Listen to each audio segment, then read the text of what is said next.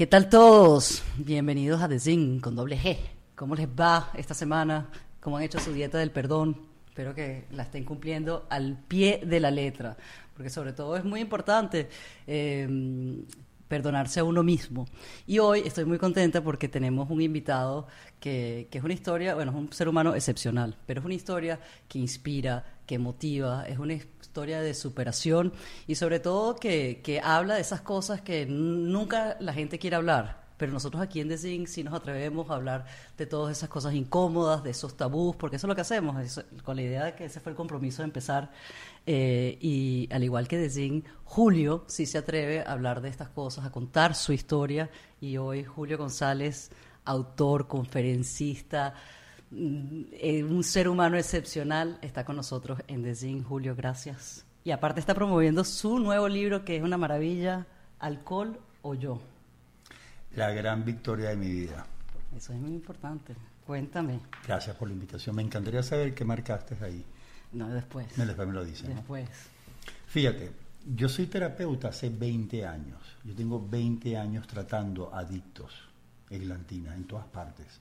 Donde tengo la oportunidad, doy una charla y reúno un grupo de 40, 50 adictos y escucho sus historias. 20 años. Pero los 20 años previos yo estuve en alcohol. Entonces me di cuenta durante el confinamiento de la, de ahorita de la pandemia que había un ejercicio que yo nunca había hecho siendo terapeuta, que era hacer una revisión completa de mi historia, yo con yo, no yo con un terapeuta que ya, yo con yo. Entonces me retiré a la playa, a un apartamento con vista al mar, muy sencillo allá, y empecé a dejar vagar la memoria en Antina. Y yo dije, por mis estudios, que lo sé, detrás de cada adicto siempre vas a encontrar un gran dolor. ¿Hasta dónde he trabajado yo el dolor que anestesié con el alcohol 20 años? Mm porque para eso son las drogas, para anestesiar un dolor. Y me di cuenta que yo desde la infancia, en un matriarcado terrible donde tenía tres hermanas que me antecedían a mí, un, bueno, un matriarcado terrible, aparece este varoncito allá en una familia sobreprotectora, con muy poca comunicación, con muy poca capacidad de compartir afectos, y ese muchacho va creciendo con ciertas características. Y ese es el valor del libro que no se empieza con el desastre del alcohol, sino que te lleva a ti a acercarte al alcohol. Y ese lujo me lo dio tener 20 años de perspectiva. O sea, no lo estoy escribiendo recién recuperado, sino después de 20 años de distancia. Entonces me di cuenta que yo tenía una cantidad de rasgos de personalidad que yo más nunca volví a disfrutar. Por ejemplo, yo soy una persona hipersensible. Pero yo construí una barrera que el que se me acerca se lo piensa antes de saludarme. Y ese no soy yo. Esta era mi defensa a un ambiente familiar donde empezaron a ocurrir una cantidad de cosas como en muchos hogares de gente que nos están escuchando, como un divorcio tormentoso, de mezcla de amor, de dolor, de tristeza, de rencor, una quiebra económica de un emporio, era el Emporio González Blanco, que se derrumbaba de la noche a la mañana, y esos muchachos, esos cinco hermanos, de repente se encuentran huérfanos, pero huérfanos de una mano que te explique qué está pasando en esta familia. Entonces, un divorcio terrible, una quiebra que nos deja en la calle. Cuando digo en la calle es en la calle. Lo habrás leído en el libro que llegué a mi apartamento y había un papel que me decía el juez, usted aquí no puede entrar. ¿Cómo que yo no puedo entrar en mi casa? Un muchacho de 13, 14 años y sin una explicación, porque los padres estaban bastante ocupados con su divorcio. De repente mi padre un cáncer de glantina con 53 años, fulminante y muere. En resumen, me doy cuenta de que el alcohol quizás no hubiese existido en mi vida si no tienes la antesala de un dolor que lo tapaste sobreviviendo, una capacidad de resiliencia que cada hermano lo hizo a su manera. Yo nunca hablé de esto en una terapia. Las terapias no te permiten llegar al corazón porque tienes un tiempo limitado. Y yo decía, bueno, pero ¿cómo viviste tú esa quiebra? El tener que ir a la calle y no tener dónde dormir, llamar a tus amigos, no tener un carro, ver que los yates se iban, los apartamentos se iban, todas las propiedades se fueron, porque mi padre era un Quijote y puso todas las propiedades para avalar su empresa, él no puso un patrimonio aparte, y de repente empezó a salir esta catarsis brillantina de dos años escribiendo, a llorar lo que nunca había llorado, por eso dice, creo que Shirley MacLaine, que el maestro enseña lo que más tiene que aprender. Mm. Y yo dije, tú te vas a permitir llorar lo que tú no has llorado, aquí te cuelgas el traje de hombre macho, lo vas a colgar mm. y tú vas a permitirte rescatar a aquel Julito, así me llamaba a mí Julito, le vas a dar la mano, como tú decías lo del perdón, que es perdonar la circunstancia, es dar una lectura distinta a la circunstancia y decir, mis padres tampoco estaban preparados para entender nada de esto, es la vida, la vida. Y entonces, ahora veo el libro y digo, Alcoholo yo, claro, ¿por qué puse este nombre? Porque era una guerra muerte entre la sustancia que quiere acabar con tu vida por ese dolor no trabajado, mm.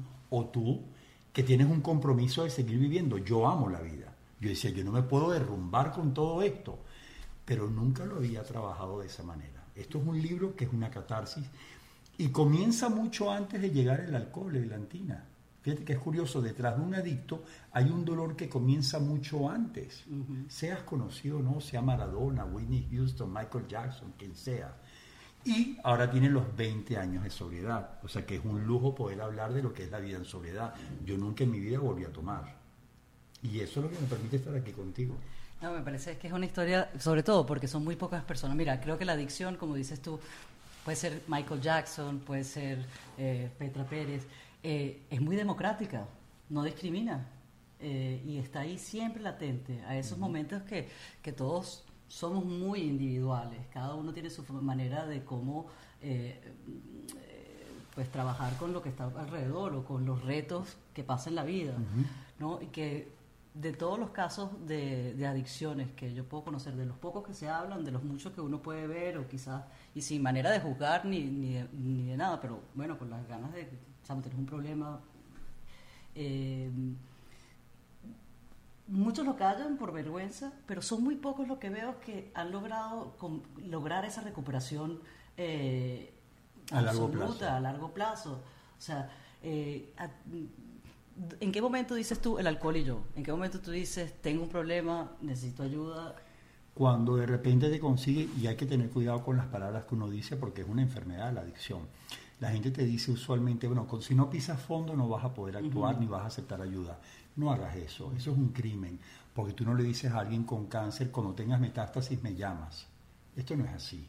O sea, el adicto no sabe que está enfermo. Yo no sabía que yo había pasado la línea. Y yo decía, ¿con quién lo voy a hablar si todo el mundo toma?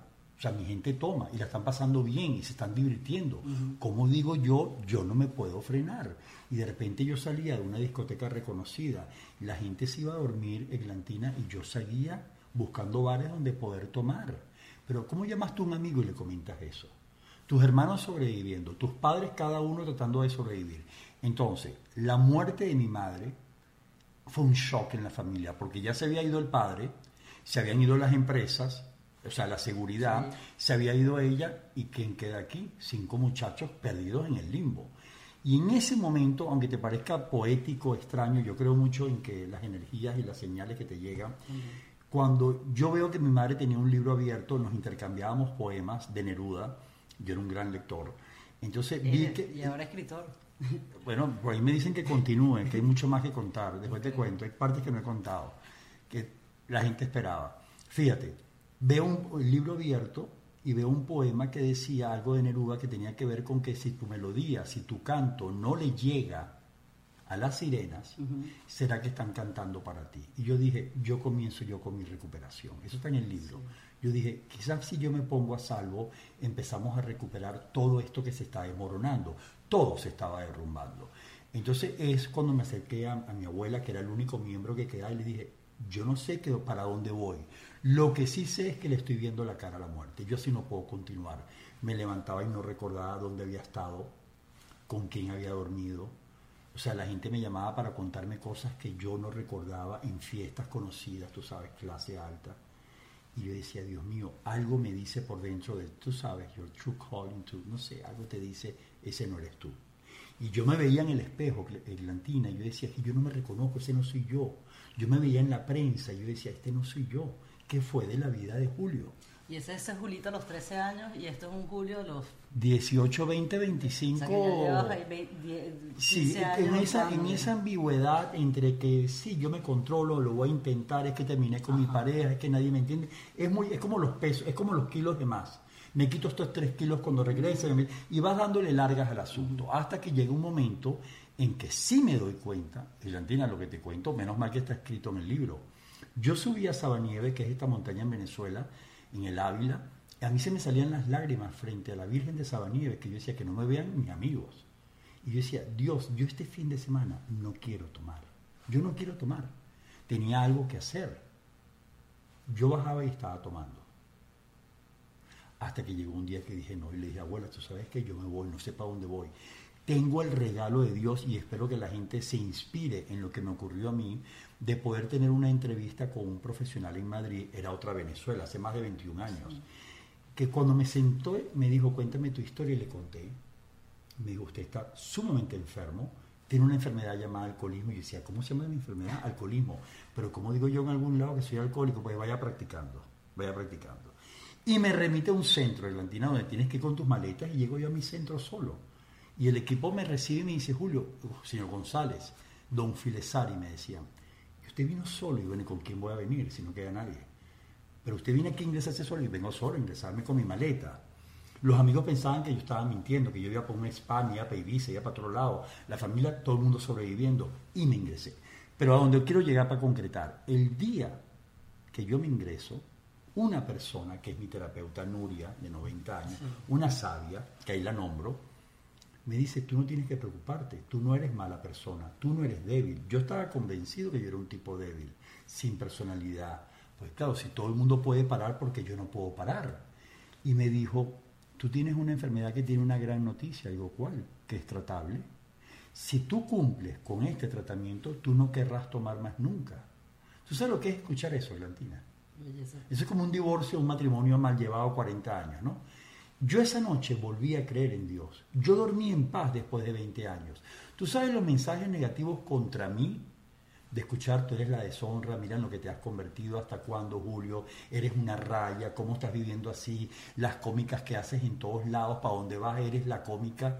Y de repente una persona llena de amor y compasión te dice, tú no eres mala persona, tú no eres débil, tú no eres un tipo débil, tienes una enfermedad que es tratable. Cuando me dijo, si tú cumples con esto, tú no querrás volver a tomar, ¿cuál fue mi pregunta? ¿Dónde firmo? ¿Dónde firmo? Y me ingresé. Y ahí ya se me agua los ojos. Y ahí me eh, comienza la recuperación, que lo llamo en mi libro un capítulo, Morir y Volver a Nacer. Porque mi personalidad ahora era la del alcohólico prepotente, arrogante, intolerante, cero tolerancia a la frustración, lo que yo quiero cuando yo quiero, tapando tu fracaso. O sea, el alcohólico tiene características. Tenía que volver a quitar todo esto para ir a buscar a Julito, que lo había dejado allá atrás, y decirle, tú vales, pero eres un tipazo, tú vales. No te quedes con esa identidad, vamos a recuperar lo mejor de ti, que es el capítulo que se llama Y las destrezas despiertan. Vuelven tus talentos yo soy historiador. Yo a los 13 años te, te, leí a ti, a Valle Inclán, a Cervantes, a, Calderón de la Barca, te lo recitaba. Todo esto se había ido por el alcohol. Y empieza eso, eso que tú llamas, yo, yo he seguido tu programa, ¿ah? y a mí me encanta tu programa. Ay, gracias. No voy al momento de conocerte, pero fíjate, y empieza a gustarte lo que ves en el espejo. Y dices, tengo un mes que no tomo, tengo dos meses que no tomo no me provoca tomar y empiezas a recuperar tus condiciones físicas, se empieza a, como a desempañar la memoria y empiezas a pensar en la gente que dejaste ir hace 30 años, tus primos, tu familia, tus amigos, porque me acerqué a la gente de consumo y mm. andaba con los amuros de la noche. Mm. Y el mundo se empieza a abrir en Atlantina hasta el día de hoy, para hacértelo corto, 21 años de soledad, y empiezo a buscar en qué puesto en el mundo me quiero ubicar. Yo no vuelvo otra vez al éxito comercial, no quiero montar empresa, ya no me provoca el aplauso de que el tipo gana dinero, no gana dinero, ya por ahí no me provocaba ir, porque había pasado una vida con la peor adicción, que es la búsqueda de reconocimiento, de aprobación, de ser visible. Sí, tu estrellita. Yo buscaba en algún lado decir, véanme, ¿no? En aquel matriarcado, véanme. Bueno, me voy para África, ahí lo cuento, a Mauritania, ayudar a las aldeas infantiles a Senegal buscando ver de qué manera, dónde iba yo a ubicarme, no geográficamente, como ser humano, para seguir mi vida en sobriedad. Por supuesto, los adictos se convirtieron en mi causa. Yo dije, donde yo mejor puedo hacer algo es ayudando a otro adicto que esté como estaba Julio en la adolescencia. Y entonces, después de trabajar años en Barcelona, España, de formarme, sacar máster, estudiar, formarte, me doy cuenta que en Venezuela no hay un centro de Atlantina para la época especializado y dije me voy para allá. Por supuesto no regresé a Venezuela, como se te ocurre, hay no sé qué cosa, hay guerra, hay de todo había supuestamente en la época y yo dije, está dentro de mí, esto está dentro de mí, esto no lo para nadie. Y me fui allá a un pueblito llamado la Colonia Tobar, fundé mi centro, tiene 15 años, y ese país tan criticado de Argentina, tan cuestionado como es Venezuela, es el primer país de América del Sur. Entonces se ha convertido en un lugar donde me viene gente de todas partes del mundo. Tú vas a una terapia, habla castellana, pero tienes españoles, tienes gente de, Siria, tienes gente de Dubái, y es mi vida. Y entiendo que eh, Campo Vista Centro Vista, Campo. Vista Campo. Yo soy disléxica, entonces cambio las palabras un poco. Vista Campo, Vista Campo. Vista Campo. Em, no solamente son los 12 pasos del alcohólico, sino que hay un tratamiento integral donde eh, se ha vuelto un centro pues, de alto reconocimiento en toda Latinoamérica. Y lo bonito de tu historia es que no solamente pues eh, tu aceptación, ese proceso de creo que tu misma sensibilidad que has buscado el amor propio es lo que yo veo, porque muchas veces eh, lo que más cuesta, siempre quieres eh, caerle bien a todo el mundo, que todo el mundo te dé tu estrellita, la aprobación, lo que dices tú. Es terrible, ¿no? Eh, y, eso son por, es lo que tratamos de hablar aquí en decir, romper un poco esos tabús, esos comportamientos. ¿Quién es tu amigo? Al día que no, te tengo que suicidar porque te fuiste a la bancarrota y tus amigos no te van a hablar. Eso no son tus amigos. Si tus amigos. Entonces me parece interesante que el Julito de los 13 años, que tenía esos amigos que a la vez le dijeron, eres una raya, eh, no sirves para nada, qué vergüenza, va, cómo vas a estudiar tú en la Universidad Central, tienes que estudiar administración de, de, empresas. Eh, ah, te, leíste el libro. te leíste el libro. Mi amor, me interesa. Eso es lo que es estudiar en la carrera de historia, en la escuela de historia latina, a escondidas de la familia. Que tú estés tres años estudiando una carrera escondida porque esperan que tú estudies business y yo estudiando historia. Hasta que empezaron a ver que cantaba canciones de la nueva trova cubana, que andaba con cholas, que mis amistades no tenían carro y dijeron, aquí está pasando algo, este no está estudiando ningún business. Y descubrieron que estaba en la UCB tratando de ser quién soy, Julio. Exactamente. Hay una constante búsqueda de, que, de querer formar a los seres humanos no sé si son los colegios, si son las familias, son las religiones, son las sociedades, pero la búsqueda aquí es a través de experiencias muy honestas, decir, oye, hay un problema y está bien hablarlos, y son tabúes y son cosas que nos pasan a todos, porque como hablamos, la adicción es muy democrática, no pasa solamente a unos sectores de la sociedad o a un tipo de piel o a un género. De hecho, las mujeres son muy pocas las que hablan de adicción. No sé cómo ha sido tu, tu, tu caso. Eh, es terrible, es terrible. Pero yo desde que tengo uso de razón veo a señoras, a familiares, a amigos, que se toman una pastillita y si no es la pastillita entonces el, el drink y si no es el drink entonces uno fuma un tabaquito y tú dices en tu libro que aquí todas las drogas se, se meten en, en, el mismo saco. En el mismo saco. Eh, quizás el alcohol como es tan sociable es más, peligroso porque todo el mundo, ay, no, me tomo un drink, ah, sí, sí. Todo. Pero cuidado porque lamentablemente, y hablo a favor de la mujer, primero se ha equiparado la curva. Ya no, es, ya no es más hombres que mujeres, se equiparó. O sea, que estamos peor. No, están, Hay más adictos. no, está a la par mujer y hombre a nivel de alcohol, pero... En algo tenemos igualdad de género, ya Aquí tenemos igualdad, estamos a la par en consumo, pero lo triste es que culturalmente la mujer tomaba más pastillas pero no era por preferencia, era porque no tiene olor, no tiene sabor, no tiene, visiblemente no le ves nada. Cuando los maridos iban a trabajar se podía tomar sus pastillas, ansiolíticos, etcétera, o para dormir. Entonces era como una droga menos, se le podía acusar menos, señalar menos, pero la cosa ha cambiado. O sea, en la época de mis padres, sentarse una mujer en una barra imposible a tomar. Y una mujer que ingresara en un centro era una borracha, era una mujer de la mala vida. Mi centro tiene 50-50, 50-50.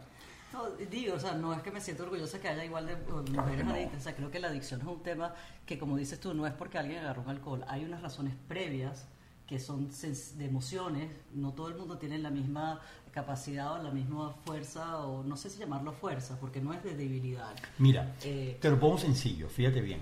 Nunca he visto un adicto, esto te va a causar curiosidad, en ninguna sala, sea Europa, Caracas, Colonia Tobar, Miami, después de una terapia, o de una conferencia, cuando se te acercan.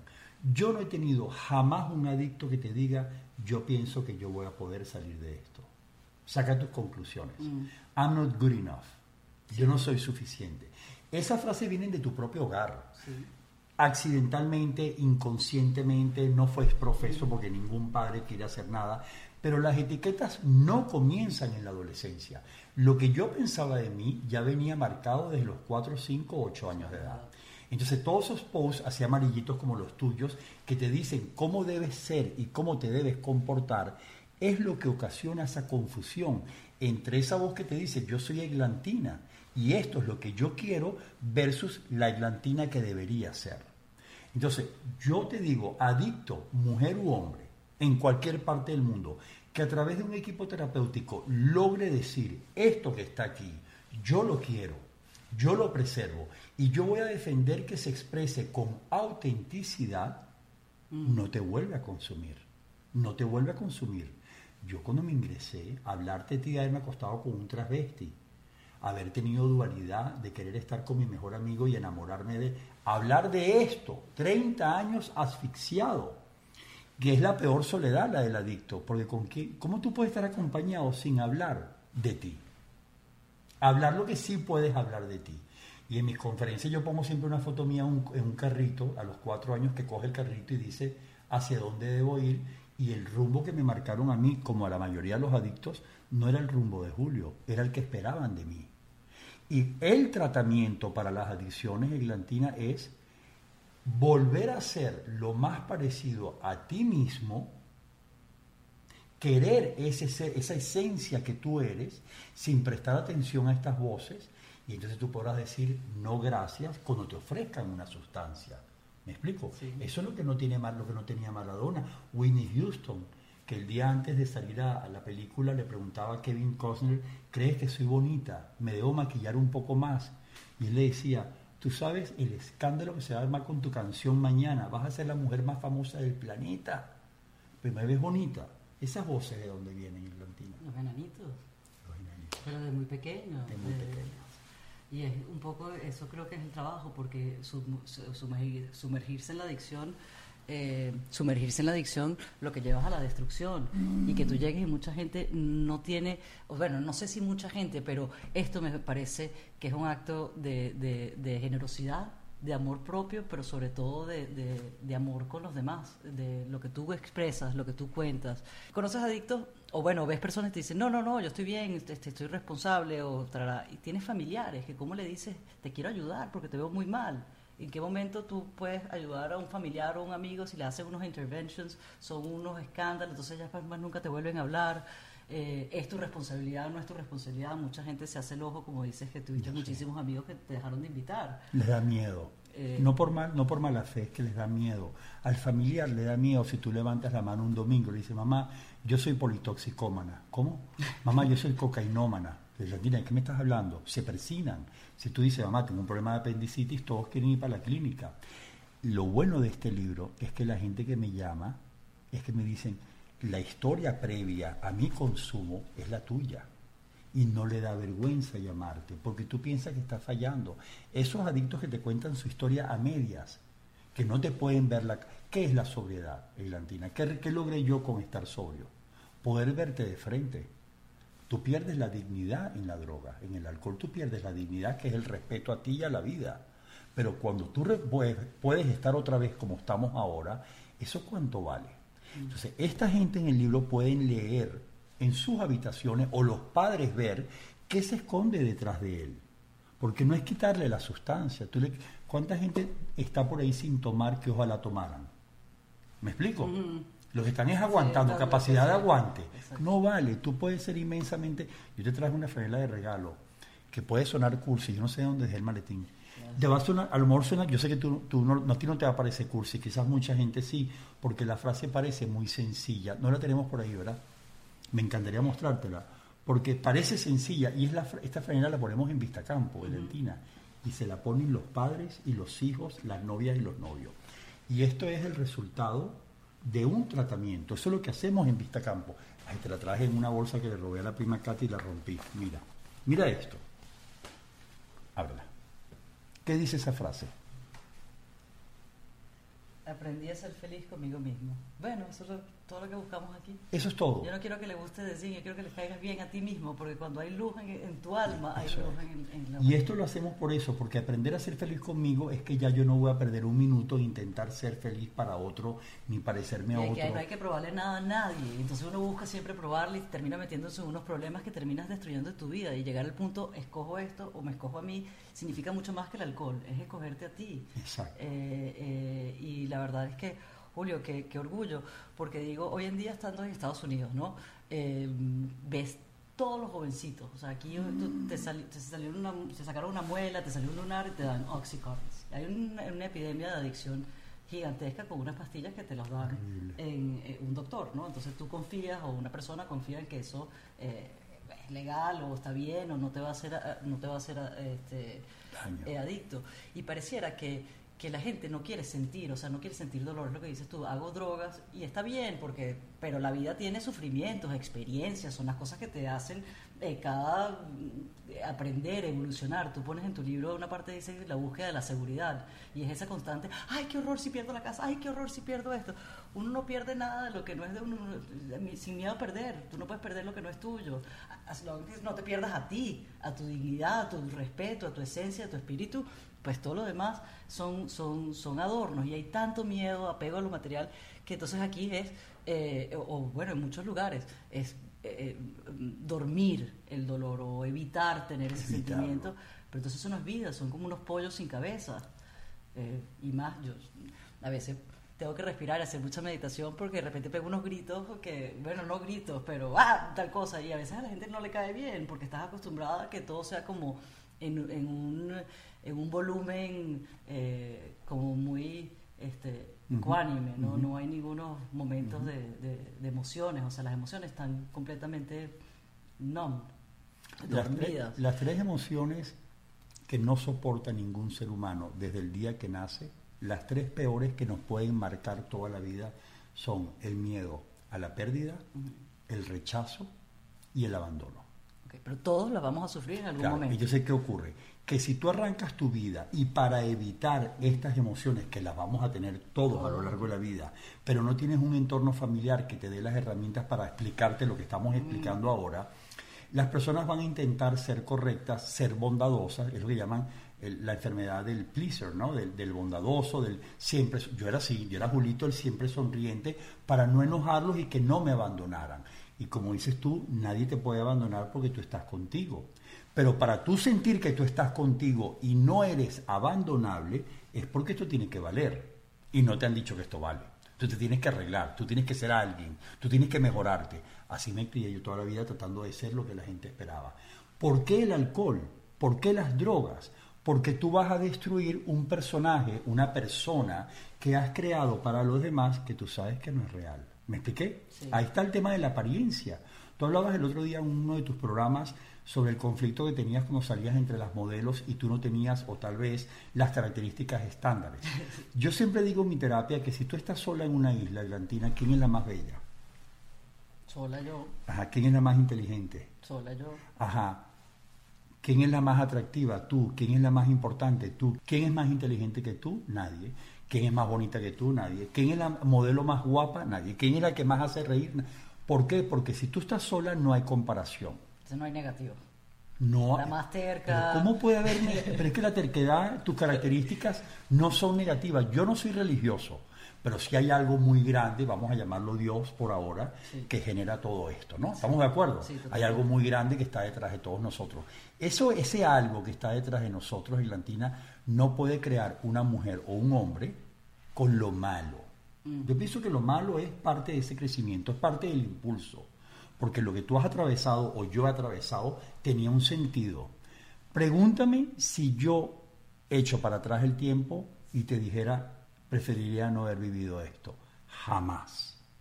Por jamás, porque los 20 años que yo he vivido ayudando y haciendo lo que yo he hecho y exprimiendo la vida, a ti te habrá pasado en lo tuyo, vale oro. Sí. Un adicto recuperado empieza a exprimir la vida con una calidad, con una intensidad que ya no está para tonterías. Por eso digo que, que es una pena perderse ese dolor o esas experiencias que uno puede tener en la vida porque estás o dormido o numbed o anestesiado con alguna droga o alguna cosa, porque como bien dice, no y es muy fuerte lo que acabas de decir, Si me dicen, puedo cambiar y no haber tenido ese, ese camino, eh, tienes, lo tienes como una opción, igual lo escoges. Claro, pasar por todo eso para poder llegar a encontrar tu propósito. Yo me consigo con muchos amigos de la época.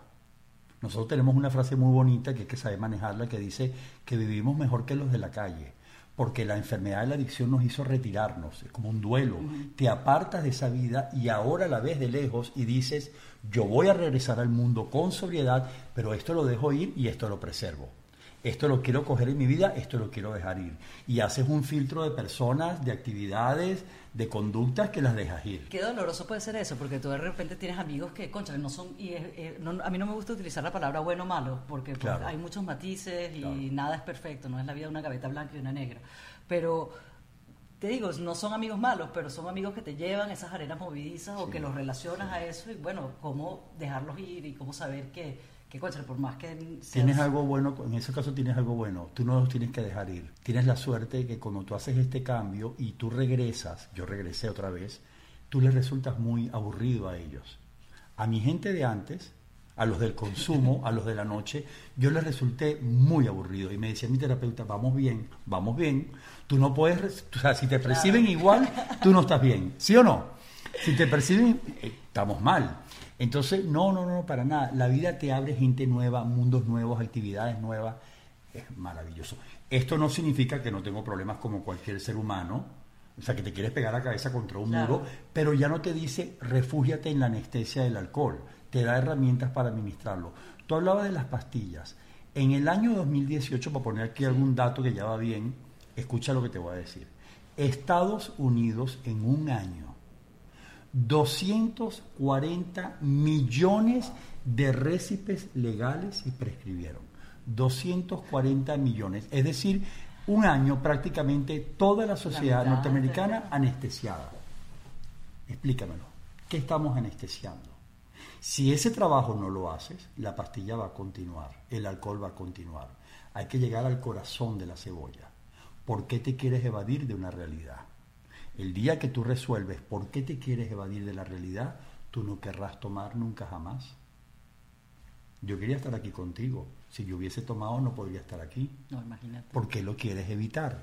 ¿Apasionante o no? ¿Cuáles son esas preguntas que te llevaron a ti a encontrar ese propósito por el cual tú quieres estar aquí? Más de amar la vida y decir, yo tengo algo que aportar. O dónde hay personas que, que de repente dicen, o no me se ¿cómo, se, cómo se, hacen esa pregunta a ellos mismos? ¿Cómo les puede servir de herramienta a una persona que quizás está escuchando, que sienta que no tiene una adicción, pero hay como medio un problemita? Eh, yo recomiendo... son esas cosas que te refuerzan esos momentos dolorosos que te llevan a... Eh, yo recomiendo hacer un alto, hacer un alto, retirarte.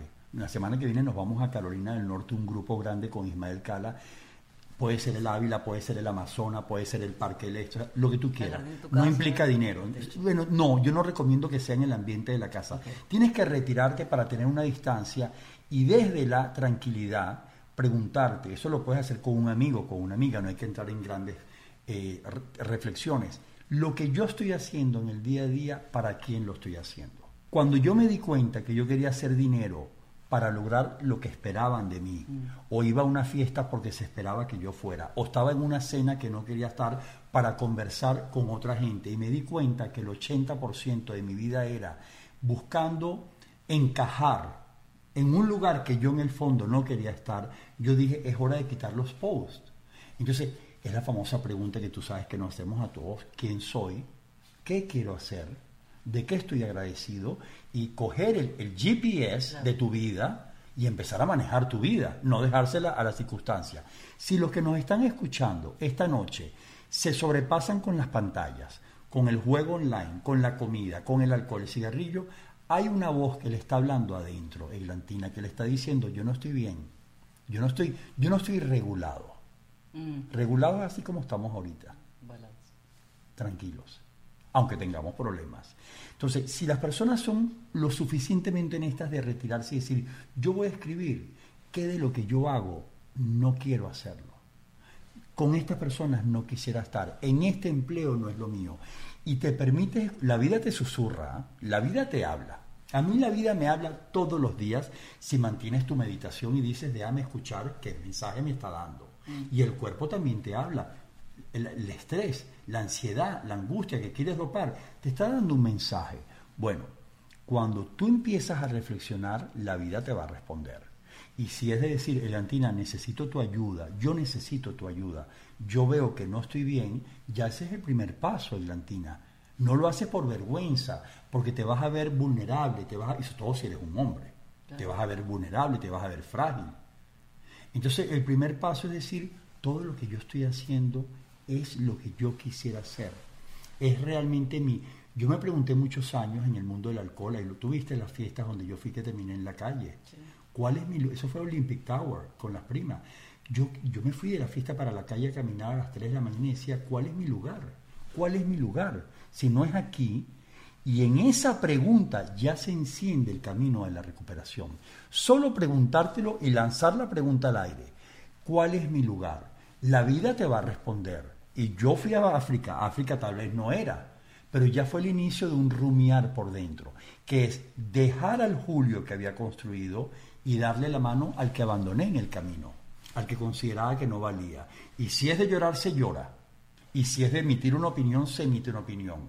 ¿Me explico? Y por supuesto somos humanos. No, y me, parece... Eh, llora, ríes, sácalo, con tal que lo puedas dejar que, que se salga de tu organismo y que puedas encontrar y tomar el tiempo. Y aparte no es de tomar el tiempo lo que, dice, porque hay gente que dice, ah, bueno, te puedes hacer esa pregunta eh, porque tienes eh, un techo en tu casa, o te puedes hacer esa pregunta eh, quizás porque no vives con un mundo donde estamos rodeados de que tienes que pagar una renta, de que tienes que tener un carro, de unos para que puedas convivir, quizás no vives en un... Una amiga el otro día me decía, es que no, si viviéramos todos en un campo, estuviéramos todos en el Amazonas, quizás las reglas fueran diferentes, pero vives en un mundo que tienes que interactuar. Yo tengo que salir a la calle todos los días a, a recaudar dinero para goleadoras, a trabajar, a conversar, y hay veces que te encuentras con personas que, que, que veces no, muy constantemente. La gente tiene una idea de juzgar y lo que creo que estás diciendo en un momento, o que le estamos diciendo a la audiencia también, es que no importa en qué mundo vivan o no importa qué cantidad de tiempo tengan, es el tiempo para ustedes de tomarse y hacer esa pregunta, porque si no en ese camino creo que pues se pierde la esencia y no llegamos a sino o encontrar momentos feos o a, eh, a dormir, pues, todas estas emociones. ¿no? La vida siempre te va a responder. Los pacientes que tenemos en Vista Campo que salen, yo tengo un acuerdo con una empresa venezolana que les da empleo y comparten cabañas entre 5 o 6. Ese no es el tema. El tema es si esa persona que está en la calle piensa, yo puedo salir de esto y la vida tiene algo más que darme. Y la respuesta es que sí. Aunque estés, yo, pasé, yo llegué a estar sin dinero y mis cuatro hermanos de llamar prestado a un amigo para dormir en su casa. Terrible, terrible. O sea, yo tengo un hermano que me va a ver tu programa, que un día entré en su apartamento y tenía el, el, volante, se dice, del yate. Y yo le decía, ¿qué es esto? Bueno, yo me quedé con el... ya, me voy a poner, ya me voy a poner a llorar. Se llevaron el yate y se quedó con el volante y el maletín de su padre de la oficina del gran empresario. A mí se me aguaban los ojos, pero bueno, ese no es el tema. El tema es tú vas a tener capacidad de resolver si es un plato de comida y un techo como lo planteo. En mi libro tú ves cómo esa persona va hacia adelante, pero la fuerza estaba en un compromiso con la vida. Yo quiero vivir, yo quiero vivir y la vida no te va a dar la espalda. Estos temas de que tienes que pagar la renta, hay que ver dónde quieres estar qué compromisos tienes. No digo, en términos generales, cuando una persona te dice, bueno, pero es que no vivo en un mundo, en, una, en un campo, vivo en un mundo donde aquí si no me llevan presa, mis hijos tienen que ir al colegio, si no los votan, o sea, son una cantidad de otras responsabilidades que, eh, que yo no creo que son respuestas, son excusas. Quizás evadirse, a veces da miedo preguntarse, ¿quién soy? ¿Para qué soy buena? o sea, vas a un colegio, toda tu vida te dicen, deja hacer esto, te enseñan un, nivel académico que es maravilloso, pero nadie te enseña cómo manejarte emocionalmente, cómo interactuar. esa, esa eh, inteligencia emocional, muy poca gente te pregunta cómo te sientes. Y tú le dices, bien, oh, whatever. Y yo te digo, mira, hoy me siento con una pizca de emoción, pero realmente tengo un poco de depresión, mucha ansiedad. No me vuelves a hablar, sales corriendo por esa puerta y dice bye. Imagínate que nosotros tengamos la libertad de poder estar conversando en esto. Este libro es una maravilla y me quisiera tenerte muchas veces más en The Zing para todos, cómprenlo, léanlo y es una gran herramienta y una historia de superación, de amor propio, que es el que tenemos y que buscamos aquí que toda la audiencia de Zing tenga. Porque tú fuiste a Senegal y aquí nosotros en The Zinc siempre damos una planta en forma de la semilla que rompe su cáscara. ¿De verdad? Sí, pero la tuya te quería dar una rosa del desierto porque fuiste a Senegal y yo también acabo de ir por primera vez y el viaje a África me cambió muchísimo ese antes y ese después, de ver esas niñas en Marutina, de ver ese desierto rosado. ahí estuve yo, el desierto rosado. Bueno, yo no sabía que tú habías estado, pero yo acabo de estar ahí y fue lo mismo. Entonces tengo un baobab que luego te enseño mi huerto y vas a ver el, el, baobab. Me decían, no, no se va a dar, el baobab solamente se da. En, y se dio. Y se dio, florió y todo. Entonces, bueno, esta es una lavanda para que te lleves de zinc. Entregamos aquí. Un millón de gracias. Esto es vida. Bueno, yo me traje, yo me traje unas matas del Líbano, de, de Siria, ¿cómo se llaman? El olivo. Sí. en la colonia Tobar. Y, pegaron en la colonia Tobar. Vi tu jardín, una belleza en, eh, en el centro. Qué belleza. Que un paraíso, un bosque. Cuando vaya a Venezuela quiero ir. Tienes que ir. Eh, Darás una charla ya a los muchachos. Me encantaría. Ahora llevo Ismael Cala. Tú tienes que ir porque vas a inspirar a la... Tú sabes cuántas mujeres jóvenes escucharte a ti le va a inspirar mucho más que un libro. No, bueno. Estamos claros, ¿no? Julio, gracias por estar en The Zing y todos ustedes si encuentran valor en esta conversación, compártenle, dale like, saben que pueden escuchar The Zing en todas las plataformas que escuchen su podcast, en YouTube, en Spotify, Apple Podcast y cualquier otra plataforma. Un beso, aloja, no se lo pierdan. Julio González, alcohol o yo, la gran victoria de mi vida aquí en The Zing.